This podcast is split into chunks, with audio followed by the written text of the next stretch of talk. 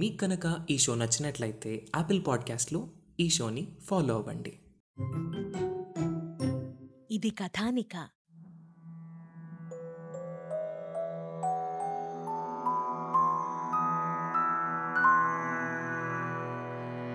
శ్రీ పదార్చన.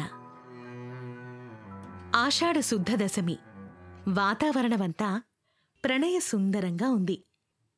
ఎక్కడ చూచినా గుత్తులు గుత్తులుగా విరబూసిన పూలే, నెమళ్ల క్రేంకారాలే, ముసురుకు వస్తున్న నల్లని మబ్బులే. ఉన్నట్టుండి నాలుగు చినుకులు ముత్యపు జల్లుల్లా రాల్చి ఆషాఢమేఘం ఏడుకొండల మీదకి ఏదో ప్రణయ సందేశాన్ని తీసుకుపోతున్నటువంటి పత్రికల విహాయాస విహారం సాగిస్తోంది. సిద్ధవటం మండలంలోని తాళ్లపాక అగ్రహారం నుండి నేరుగా శ్రీపర్వతానికి ఒక కాలిబాట ఉంది. ధనవంతులు, వృద్ధులు ఒంటెద్దు బండుల్లోనూ చంద్రగిరి ఎడ్లను పూంచినటువంటి కచ్చడములలోనూ ప్రయాణం సాగిస్తూ ఉంటారు. మొక్కుబడి ఉన్నటువంటి భక్తులు మాత్రం కాలిబాటలోనే పాదచారులై వెళ్తూ ఉంటారు. నారాయణసూరి, లక్కమాంబ నడిచి కొండ ఎక్కుతామని మొక్కుకున్నారు. అందుకని ఇరువురూ పాదచారులై తాళ్లపాక నుండి శ్రీపర్వతానికి సాగిపోతూ ఉన్నారు. తాళ్లపాక గ్రామం పొత్తప్పినాడులోని సిద్ధవటం మండలంలో ఉంది. ఈ ప్రాంతంపై తమిళ భాష ప్రభావం విశేషంగానే ఉండడంతో ఇక్కడి శ్రీపర్వతాన్ని తిరుమలై అని స్థానికులు పిలుస్తూ ఉంటారు. నారాయణసూరి నెత్తిమీద ఒక మూట ఉంది. కాళ్లకు చెప్పులు కూడా లేవు. లక్కమాంబ సంపన్న కుటుంబంలోనే జన్మించింది. అయినా దైవదర్శనార్థం వెళ్తున్నప్పుడు వైభవ ప్రాభవాలను ప్రదర్శించకూడదు అనేటువంటి నియమాన్ని అనుసరించి అతి సామాన్యమైనటువంటి చీర కట్టుకుని మూర్తీభవించిన పాతివ్రత్యంలా లక్కమాంబ కనిపిస్తోంది. నిండుగా విరిసిన గుమ్మడి పువ్వులా ఉంది లక్కమాంబ. ఆదిత్యమూర్తిలాగా నారాయణసూరి నడుస్తూ ఉన్నారు. ఆయన వెంట గాయత్రీ మంత్రాధిష్ఠాన దేవత సావిత్రివలే లక్కమాంబ సాగిపోతూ ఉంది. తాళ్లపాక దాటి రాజంపేట గ్రామానికి వచ్చేసరికే వారికొక భక్త బృందం తారసిల్లింది. తిరుమణి, తిరుచూర్ణము ధరించి వెంకటేశ్వర నామాన్ని సంకీర్తన చేస్తూ వారు తిరుమలైకే అభిముఖంగా పాదచారులైపోతున్నారు. అక్కడ నుండి బాట దుర్గమమై కంటకాకీర్ణమై ఉంటుంది. క్రూర మృగాలు, దొంగలు యథేచ్ఛా సంచారం చేస్తూ ఉండేటువంటి ఈ ప్రాంతంలో సామాన్యంగా భక్తులు బృందాలు బృందాలుగానే బృందారక స్వామి దర్శనానికి వెళ్తూ ఉంటారు. దారిపక్క చెరువులో వికసించిన పద్మాలు, అందలి పుప్పొడికై వచ్చినటువంటి భ్రమరాల జుంకారం భక్తులకు వెంకటేశ్వరుని భక్తి సంగీతంలాగా వినిపిస్తుంది. ఏడుకొండలవాడా వెంకటరమణా గోవిందా గోవిందా అంటూ భక్తుల పారవస్యంతో ఆ వెంకటేశ్వర నామాన్ని స్మరిస్తున్నారు. చెట్ల మీద గుంపులు గుంపులుగా కూర్చున్న కోతులు ఈ శబ్దాలకు, భజన ఇంకా చెక్కల చప్పుళ్లకు, గజ్జలు, డప్పులు, తంబురాలు చేసేటువంటి మోతలకు ఉలిక్కిపడి పారిపోతున్నాయి. క్రూర జంతువులు తాము సమీపించకుండా ఉండటానికి అన్నట్లుగా ఒక బృందంలో ఒక ఆయన మెడకు డోలు కట్టుకుని పెద్దగా మోగిస్తున్నాడు. జానపదులు కొందరు ఉమ్మెట్ట, కోలశంఖము, శారద, డప్పు, తప్పెట్ట, కటివాద్యము, జేగంట, జమిడికలు, చిరుతలు, గజ్జలు ఇలాంటివన్నీ ధరించినటువంటి దేశీలు కవితాగానం చేస్తున్నారు. వారు పాడే జానపద గేయాలకు కర్త ఎవరో తెలియదు. అందుకని అవి అపౌరుషేయాలు. లక్కమాంబ కూడా మధురంగా గానం చేయగలదు. చిన్నతనం నుంచి తన స్వగ్రామంలో మాధవస్వామి సేవలు చేసేటప్పుడు ఆమె ఎన్నో పాటలు పాడుతూ ఉండేది. ముఖ్యంగా ఆమెకు జయదేవుని గీత గోవిందమంటే ప్రాణం. మాధవస్వామి కోవెలయందు ముగ్గులు పెడుతూ, కోవెలలో పువ్వులు కోస్తూ స్వామికి కైంకర్యం చేసే దినాలలో ఆమె గీతగోవిందాన్ని గానం చేస్తూ ఎంతగానో పరవశించిపోయేది.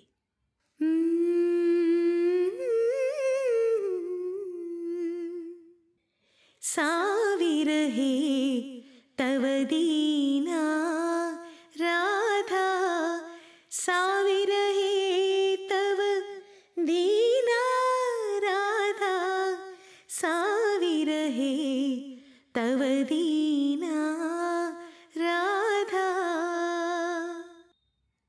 ఇలాంటి కృతులు పాడేటప్పుడు తామే బాహ్యస్పృహను కోల్పోయేది కూడా. ఈనాడు ఈ భక్తుల ఆవేళాన్ని చూసేసరికి లక్కమాంబకు మళ్లీ గీతగోవిందం స్మృతిలోకి వచ్చింది. తనకు తెలియకుండానే పెదవులు కదులుతున్నాయి. ఆ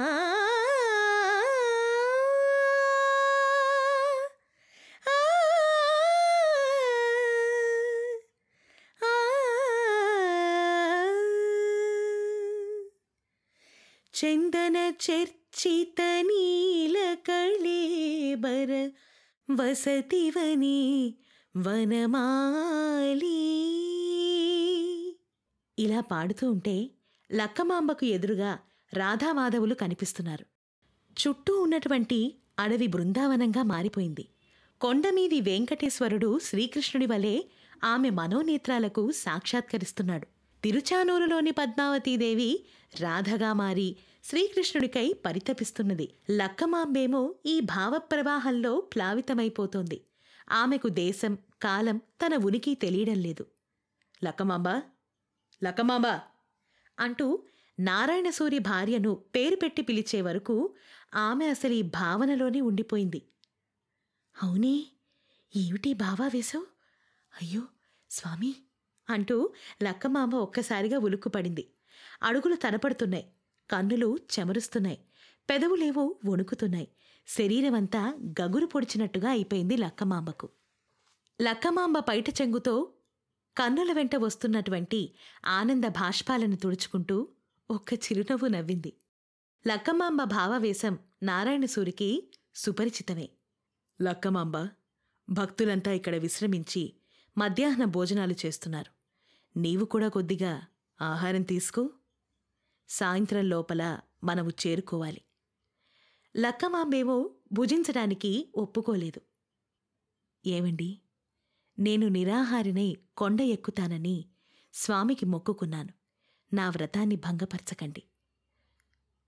అది కాదు లక్కమాంబ, ప్రయాణపు బడలికతో పూర్తిగా అలసిపోతే అప్పుడు కొండ ఎక్కడం మరీ కష్టమైపోతుంది. దానికి తోడు ఆహారం కూడా మానితే ఎట్లా నడవగలవు అంటూ నారాయణసూరి ప్రశ్నించాడు. లక్కమాంబ నవ్వేసి, స్వామి, నడుస్తున్నది నా మనసు కానీ నా శరీరం కాదు కదా, నడిపిస్తున్నది స్వామి కానీ వేరొకరు కాదు కదా అని అంది లక్కమాంబ. నారాయణసూరి విద్వాంసుడు. లక్కమాంబ భావాన్ని అర్థం చేసుకున్నాడు. లక్కమాంబ ఆ శ్రీనివాసుడి దర్శనానికై మనోవేగంతో పయనిస్తున్నదన్నటువంటి మాట ఆయనకు అవగతమైంది. ఆమెకు స్వామి నామమే ఆహారం, స్వామి నామమే పానము. నారాయణసూరి లక్కమాంబను ఆహారం తీసుకోమని ఇంకా బలవంతం చేయలేదు. భోజనానంతరం మళ్లీ ప్రయాణం సాగింది. అలా నిరపధికంగా వారు నడుస్తూనే ఉన్నారు. చీకటి పడ్డాక కాగడాలు వెలిగించి డోలు డప్పులు మోగించుకుంటూ వారు ముందుకి సాగిపోతూ ఉన్నారు. ఈ కాగడాలు, డప్పు శబ్దాలు వారికి వన్యమృగాల నుంచి రక్షణ కలిగిస్తాయి. ఇంతలో అడవిలో నుండి నలుగురు మనుషులు వచ్చి వీరిని కలిశారు. సామే, మీరంతా ఎక్కడికి పోతున్నారు అంటూ కొత్తవాళ్లు భక్తులను ప్రశ్నించారు. ఆ వెంకటేశ్వరుని సన్నిధానానికి నాయనలారా. అయితే మేం కూడా అట్టే వస్తాం, మమ్మల్ని కూడా మీతో కలుపుకోండి. అంతకంటేనా, తప్పకుండా రండి అంటూ ఆ కొత్త వాళ్ళకి కూడా భక్త బృందంతో ఆశ్రయమిచ్చి వారితో పాటే కలిశారు. ప్రయాణం మళ్లీ సాగిపోతోంది. మార్గమధ్యమల్లో చిన్న చిన్న పల్లెలు వస్తున్నాయి. వాటిని దాటి ముందుకి సాగిపోతూ ఉన్నారు. అప్పటికి అర్ధరాత్రి దాటింది. భక్త బృందం ఒకచోట ఆగితే బాగుండు అని అనుకుంటూ ఉంది. వద్దు, ఇది దొంగలు తిరిగేటువంటి ప్రాంతం, నిలబడకుండా పోతేనే మనకి మంచిది అని కొందరు అంటున్నారు. దొంగలంటే మరీ అంతగా భయపడుతున్నారు?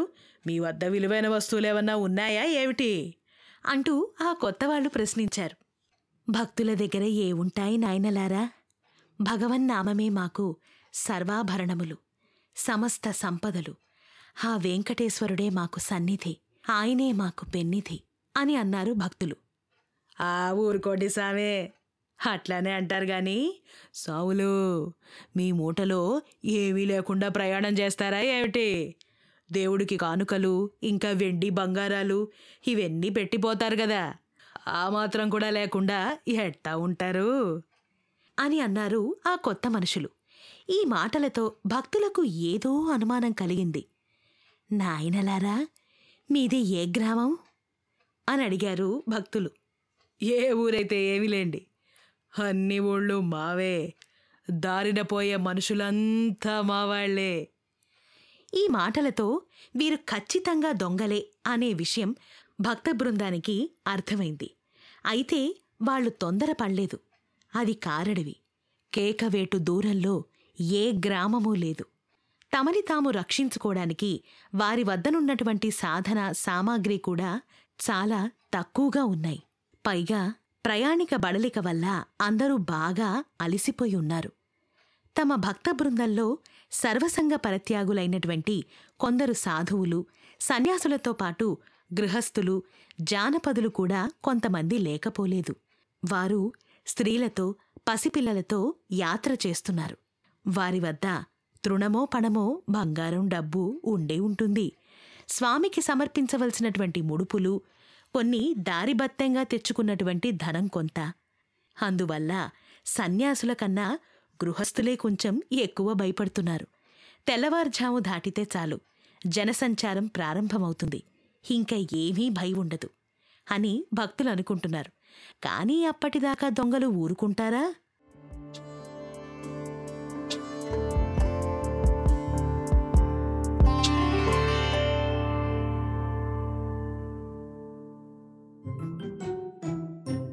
ఇది కథానిక.